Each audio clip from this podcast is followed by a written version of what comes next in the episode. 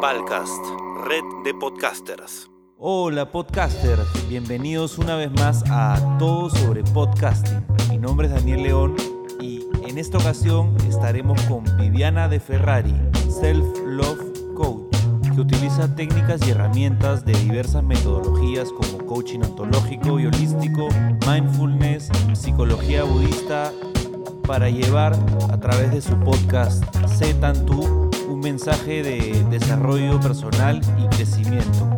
No se lo pierdan. Hola Viviana, bienvenida a Todo sobre Podcasting. Muchas gracias por estar acá, realmente un honor tenerte en nuestro podcast. Contento de poder conversar contigo y que nos compartas tu experiencia. Gracias a ti, Daniel. Feliz de estar aquí con ustedes hoy. Para que nuestro público te conozca un poco más, Cuéntanos brevemente sobre tu trayectoria, digamos, relacionada a, tu podcast, ¿no? Este, cuéntanos un poquito más quién es Viviana de Ferrari. Esa es la pregunta clave que le puedes hacer a cualquier persona. ¿Quién eres? Porque lo que te conteste esa pregunta define la manera en la que resuelvo mis problemas y acciono frente a mi vida. Creo que soy una persona que sigue en descubrimiento de quién es realmente. No te puedo dar una definición de diccionario, Sé que hay muchas virtudes dentro de mí, como también hay mucho espacio para sombra, mucho espacio para seguir creciendo y aprendiendo y superando pequeñas cosas que podemos haber ido guardando. Yo empecé en el mundo de la moda, estudié moda en Londres, trabajé en París durante dos años. La gente con la que trabajaba amaba su trabajo, le apasionaba con todas sus fuerzas y yo simplemente sentía que estaba en el lugar equivocado. Entonces, teniéndolo todo para convertirme en la mejor directora de arte, trabajaba en París en una de las mejores revistas, tenía línea de carrera asegurada, decidí renunciar a todo para encontrarme, para comenzar a buscar quién era, cuál era mi propósito de vida. Todo esto viene a raíz de la muerte de una amiga mía. Mi mejor amiga muere de cáncer cuando yo tengo 19 años y empieza todo este cuestionamiento de cuál es mi propósito, para qué hemos venido. O sea, que nacemos, estudiamos, trabajamos, sufrimos y después nos morimos. ¿Qué venimos a hacer esta tierra, no? Y dentro de todo este cuestionamiento pasé por una depresión durante años. Cuando vivía en París yo estaba en depresión. Entonces, claramente, digamos que los lentes con lo que yo veía, lo que hacía, eran unos lentes que estaban contaminados de este estado de ánimo. ¿no? que era un estado de ánimo depresivo en el cual yo sentía que estaba peleada con el universo y que todo estaba mal. Y a raíz de eso regreso a Lima sin querer regresar a Lima. Me acuerdo haber llegado, abrazado a mi mamá y decirle, no te acostumbres, me quedo dos meses. Cinco años más tarde sigo aquí. Así que uno nunca sabe lo que va a pasar realmente.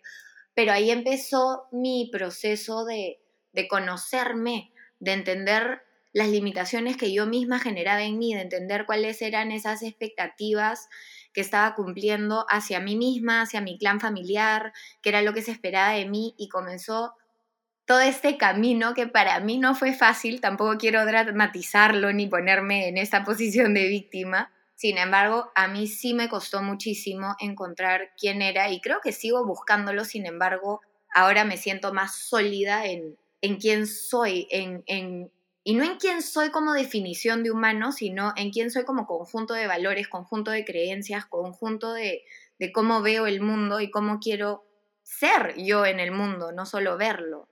Entonces a raíz de todo eso me fui a viajar por el mundo porque estaba tan perdida o más perdida que como diríamos los peruanos cuy en tómbola. El cuy es este animalito que, que llevamos a, a, las tómbolas que son como estos juegos y no saben a qué casita meterse.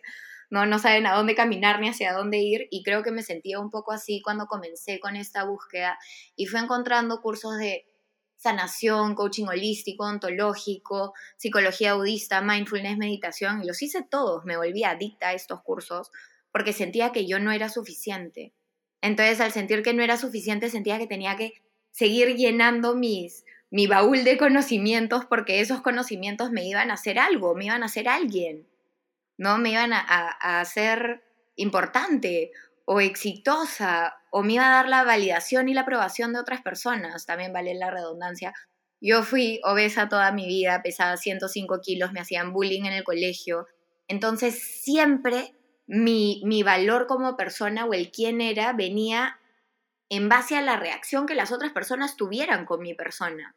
Y nunca nadie estaba contento porque siempre podía ser más flaca, más estudiosa, más responsable, más no sé qué, más no sé cuántos. Entonces era este constante creer que yo nunca era suficiente y que nunca iba a complacer a todas estas personas. Y claro, estudiando todas estas cosas me di cuenta que al final nunca complaces a los demás.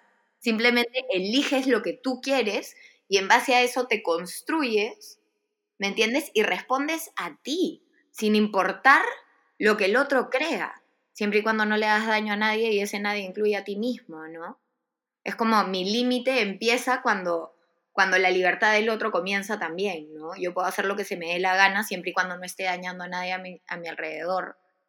Entonces, definirte quién soy como Viviana, te diría que soy una mezcla de exploradora con, con curiosa, que, que soy un adulto que vive casi como un niño, porque estoy muy conectada con mi curiosidad, con mi poder de asombro, con, lo que aprendí en estos años es a disfrutar de los pequeños momentos de la vida, ¿no?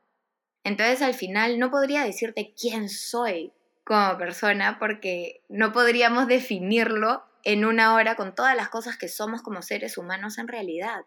Y tampoco me gustaría etiquetarlo y que otras personas comiencen a decir, ah, pero yo no soy eso, yo no soy lo otro. Y al final es, ¿qué es lo importante para ti? ¿Qué quieres ser? ¿Qué quieres ver en ti? Entonces creo que soy esta exploradora eterna que busca y aprende por el mundo una y otra vez y que siente que siempre va a ser aprendiz, que nunca va a llegar a ser maestro por más que el aprendizaje te dé cierto nivel de maestría en ciertas áreas de tu vida. Nunca vamos a saberlo todo, somos humanos. Siempre hay algo nuevo por aprender. Siempre hay algo que la ciencia todavía no ha descubierto, sobre todo cuando hablamos de nuestros poderes internos y de autorregulación que recién se están dando a conocer, pero claro, ponen en riesgo a toda la industria farmacéutica y a toda la sociedad y economía como la conocemos. Entonces se vuelven en cosas un poco tabús que no se habla, ¿no? Y al final la definición y la etiqueta de quién somos viene del lenguaje. Y el lenguaje al final es algo completamente inventado por el humano. No es, yo creo que soy el estar. Cuando eres, simplemente eres. No hay una definición de lo que eres. Por eso siento que me cuesta tanto decir quién soy, ¿no? O cuando dicen, explícame qué es lo que haces. Como, bueno, ¿cómo comienzo a explicarte que hago? Un abanico de cosas que tienen mucho que ver con crecimiento personal y superación y empoderamiento, no, no es solo eso, tiene que ver con, con darte una visión que te motive. Tiene que ver con conocerte, con liberarte de creencias, con reaprender y desaprender y volver a aprender.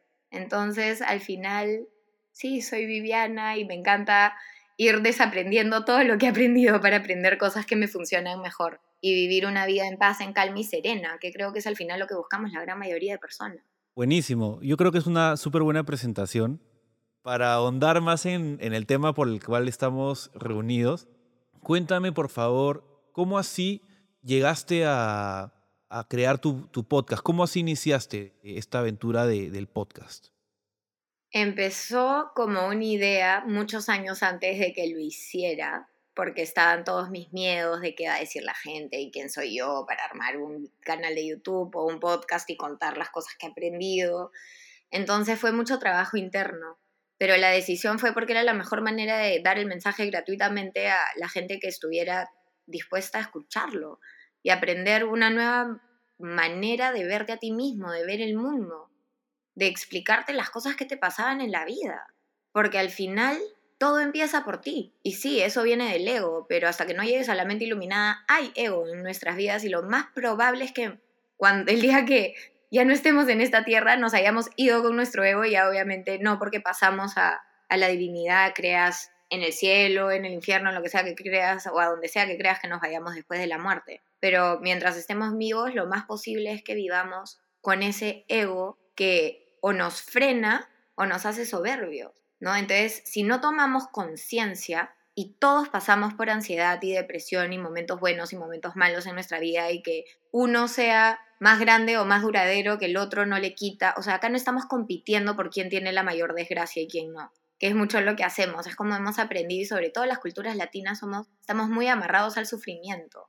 Todo es con culpa, por deber, porque tengo que hacer esto. Entonces muchas veces nuestras propias críticas tienen que ver con todo lo que las otras personas creían nosotros teníamos que hacer de nuestras vidas. Entonces lo que tú quieres y el sueño que tienes a veces ni siquiera es tuyo. Entonces si no te permites cuestionarte y comenzar a encontrar qué es lo que realmente quieres tú por ti, no porque te dijeron que teniendo esas cosas ibas a ser feliz, porque al final, si no vivimos como un hámster, persiguiendo en nuestra rueda de hámster, ¿no? Corriendo y sin acabar nunca, porque vas tras una meta, tras otra y piensas, no, cuando tenga esta meta voy a ser feliz, cuando logre esto voy a ser feliz y no te das cuenta que vas logrando metas y ya no te das cuenta que las logras porque tienes otras metas en mente. Entonces simplemente vas viviendo pensando que tu felicidad está lejos de ti, persiguiéndola y no alcanzándola nunca. Entonces para mí el podcast comenzó o, o se dio, uno, cuando rompí mis miedos y dije, a la mierda, lo voy a hacer, es que ni siquiera es romper tus miedos, es hacerlo con miedo. Es decir, basta, ya, es lo que hay, es lo que quiero hacer, es algo que siento va a contribuir y que le va a dar la, la no la experiencia, pero la posibilidad a personas que no han estudiado con la gente que yo he tenido la posibilidad de escuchar y estudiar, de escuchar cosas diferentes, de darse una oportunidad. Y el hecho es que el podcast te concentrarte en lo que la persona está diciendo, no en cómo se ve, en lo que tiene puesto, no en que son todos factores del ego que al final nos hacen juzgar eso que estamos viendo. Entonces, al quitarle todos esos elementos, lo que genera solo el audio es que conectes con tus valores, con tus creencias y que te muevas fibras tuyas, no por lo que ves, sino por lo que escuchas. Entonces te permite escuchar realmente el mensaje y ver cómo lo interiorizas tú desde tu observador, tus perspectivas, tus creencias y lo que sea que creas del mundo. Entonces al final sí, entiendo la parte visual y yo soy visual, pero también es rico ponerte a escuchar podcasts y libros sin necesariamente ver nada que pueda desencadenar otros tipos de pensamientos que al final nublan la información que tú estás recibiendo. ¿Tú cómo percibes esto en cuanto a tu público, no? ¿Cómo crees que personas a las que llegas pueden encontrar o este cambio de, chip, puedo vivir una, una, vida distinta y puedo buscar mis sueños, digamos, ¿no? ¿Cómo, ¿Cómo lo ves tú?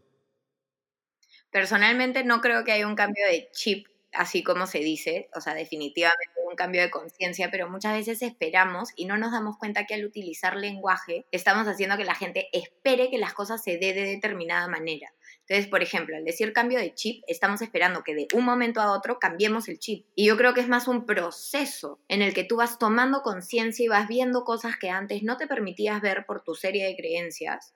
Y ahora sí te permites ver y al tomar conciencia puedes reconocer cosas que antes eran automáticas. Entonces es un poco como nos venden la meditación, cuando tú lees reportes y te venden, sí, encuentra tu paz mental y todos los beneficios de la meditación. Entonces ves a toda la gente tratando de meditar y claro, intentan durante un mes, dos meses, tres meses y no ven esos grandes beneficios y tiran la toalla.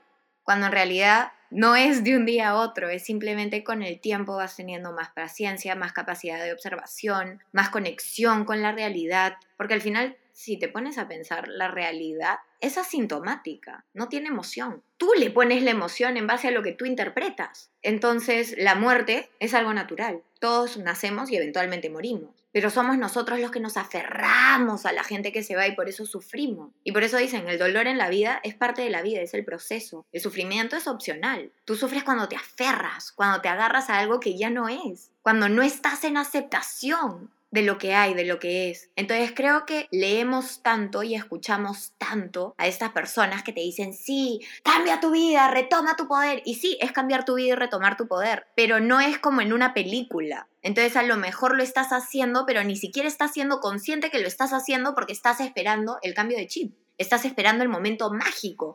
Estás esperando mirarte en el espejo y no reconocerte. Cuando te vas a mirar en el espejo y vas a seguir siendo tú, pero va a ser una versión de ti más despierta, más consciente, más avanzada, que por ende te permite ver cosas y disfrutar cosas donde antes no las veías y donde antes no las disfrutaba. ¿Cómo ves a tu público? ¿Cómo, cómo lo identificas eh, o a quién te diriges, digamos, en tu, en tu programa?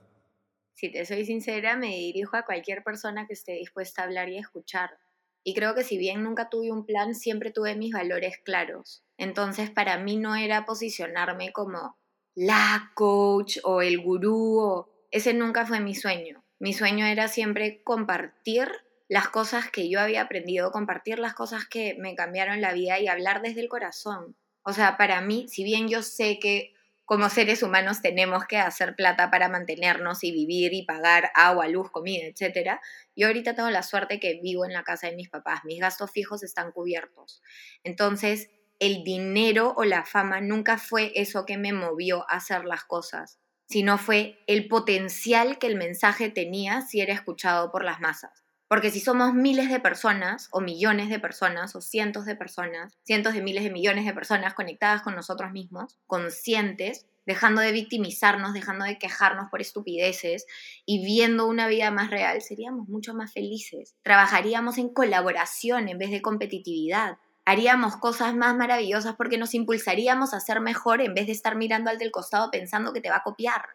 Entonces creo que el tener esos valores de, honestidad, de sinceridad, de transparencia, ese propósito que siento yo venía realmente de mi alma, por más que mi ego esté presente, porque soy humana y tengo ego al igual que todo el resto de personas, venía de, de un lado muy, muy transparente, de, de, un lado como muy, muy real, de una necesidad de contribuir. Asumo que es porque la pasé tan mal y ahora la paso tan bien que era como si yo pude, el resto de personas también pueden hacerlo. ¿no? Y poder dar todo esto, entonces al final siento que el público al que me dirijo es este público que, que siente que, que hay más y que a lo mejor tiene esta intuición que ese más empieza por uno mismo. Y si no la tiene, pues eventualmente tiene la curiosidad para permitirse ver que está en ti, ¿no? Entonces al final tengo gente, a ver, la mayoría de personas que me escuchan y me siguen son mujeres entre 18 y 40 años. Sin embargo, tengo 24% de hombres. La gran mayoría de hombres son entre 18 y 45, sin embargo, tengo como un 5% de hombres de 65 años, que es un montón. Entonces no podría decirte, estuve tratando de hacer el ejercicio de hacer tu customer persona para ver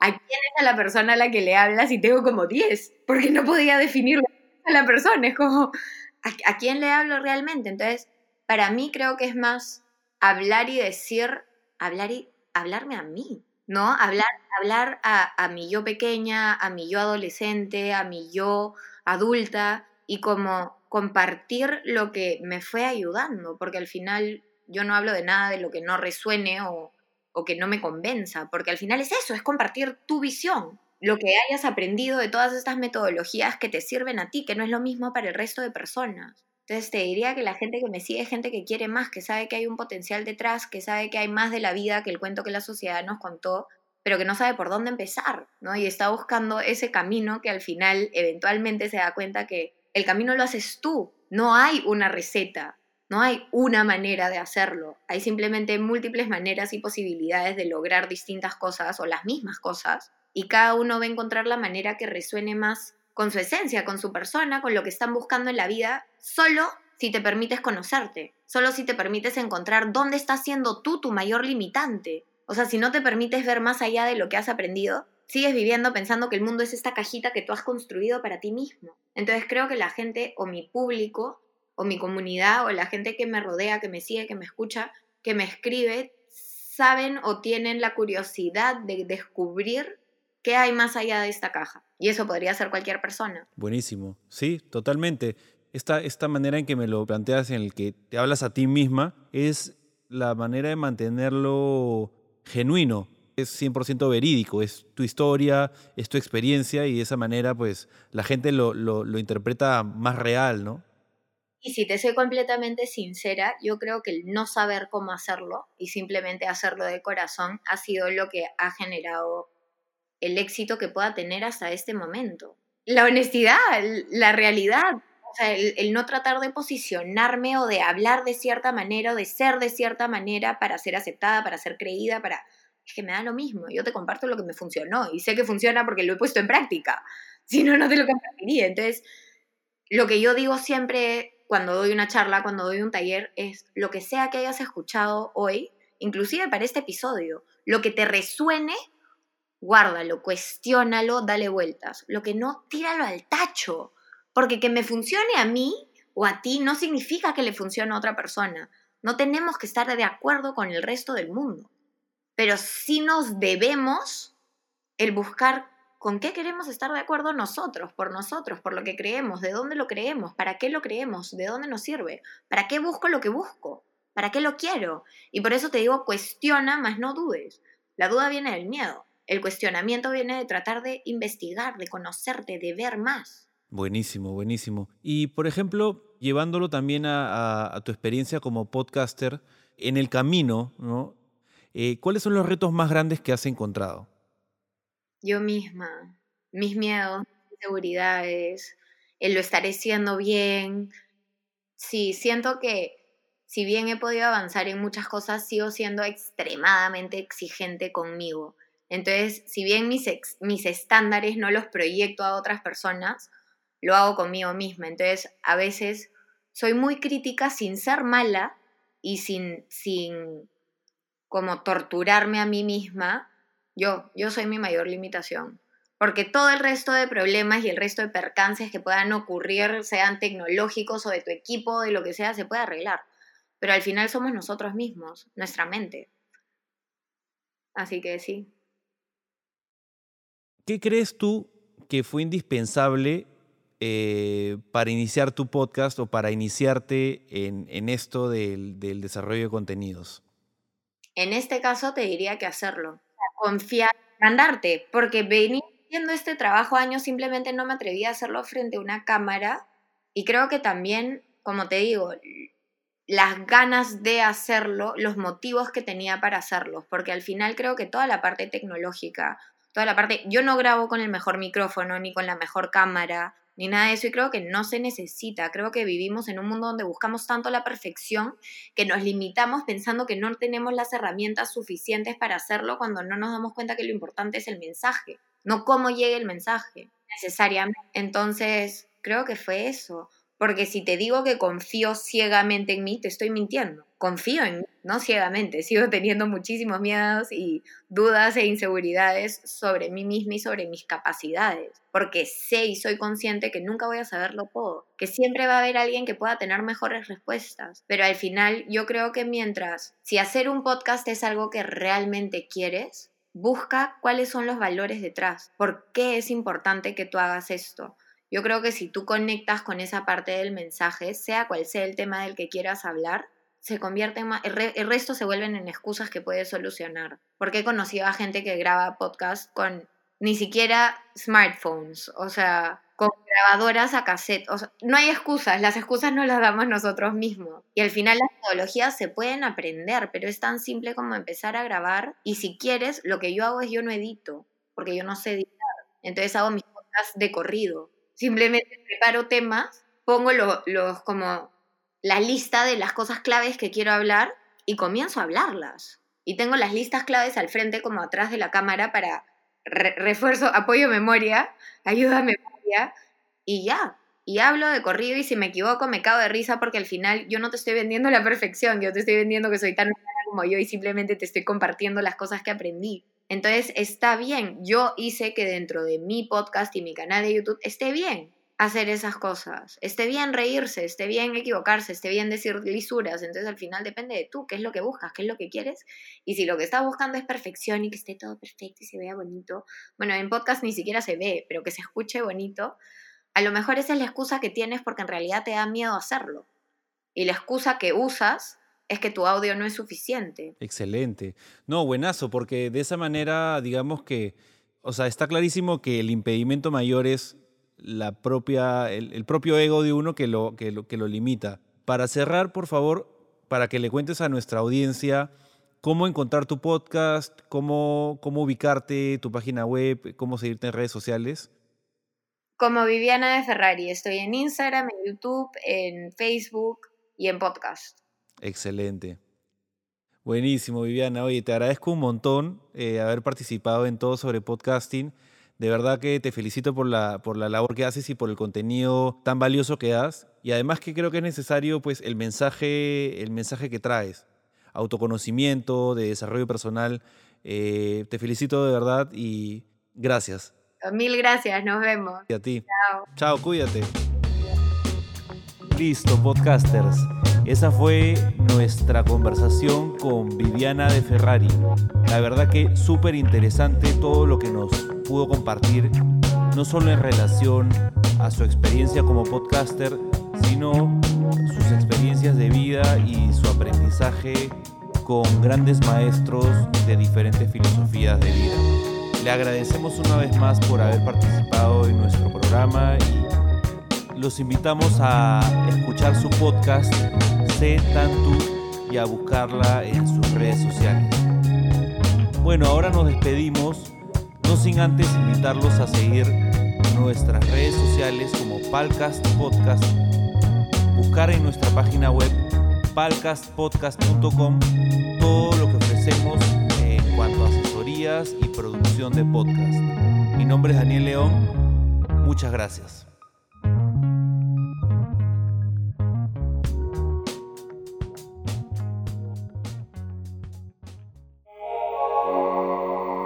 Palcast, red de podcasters.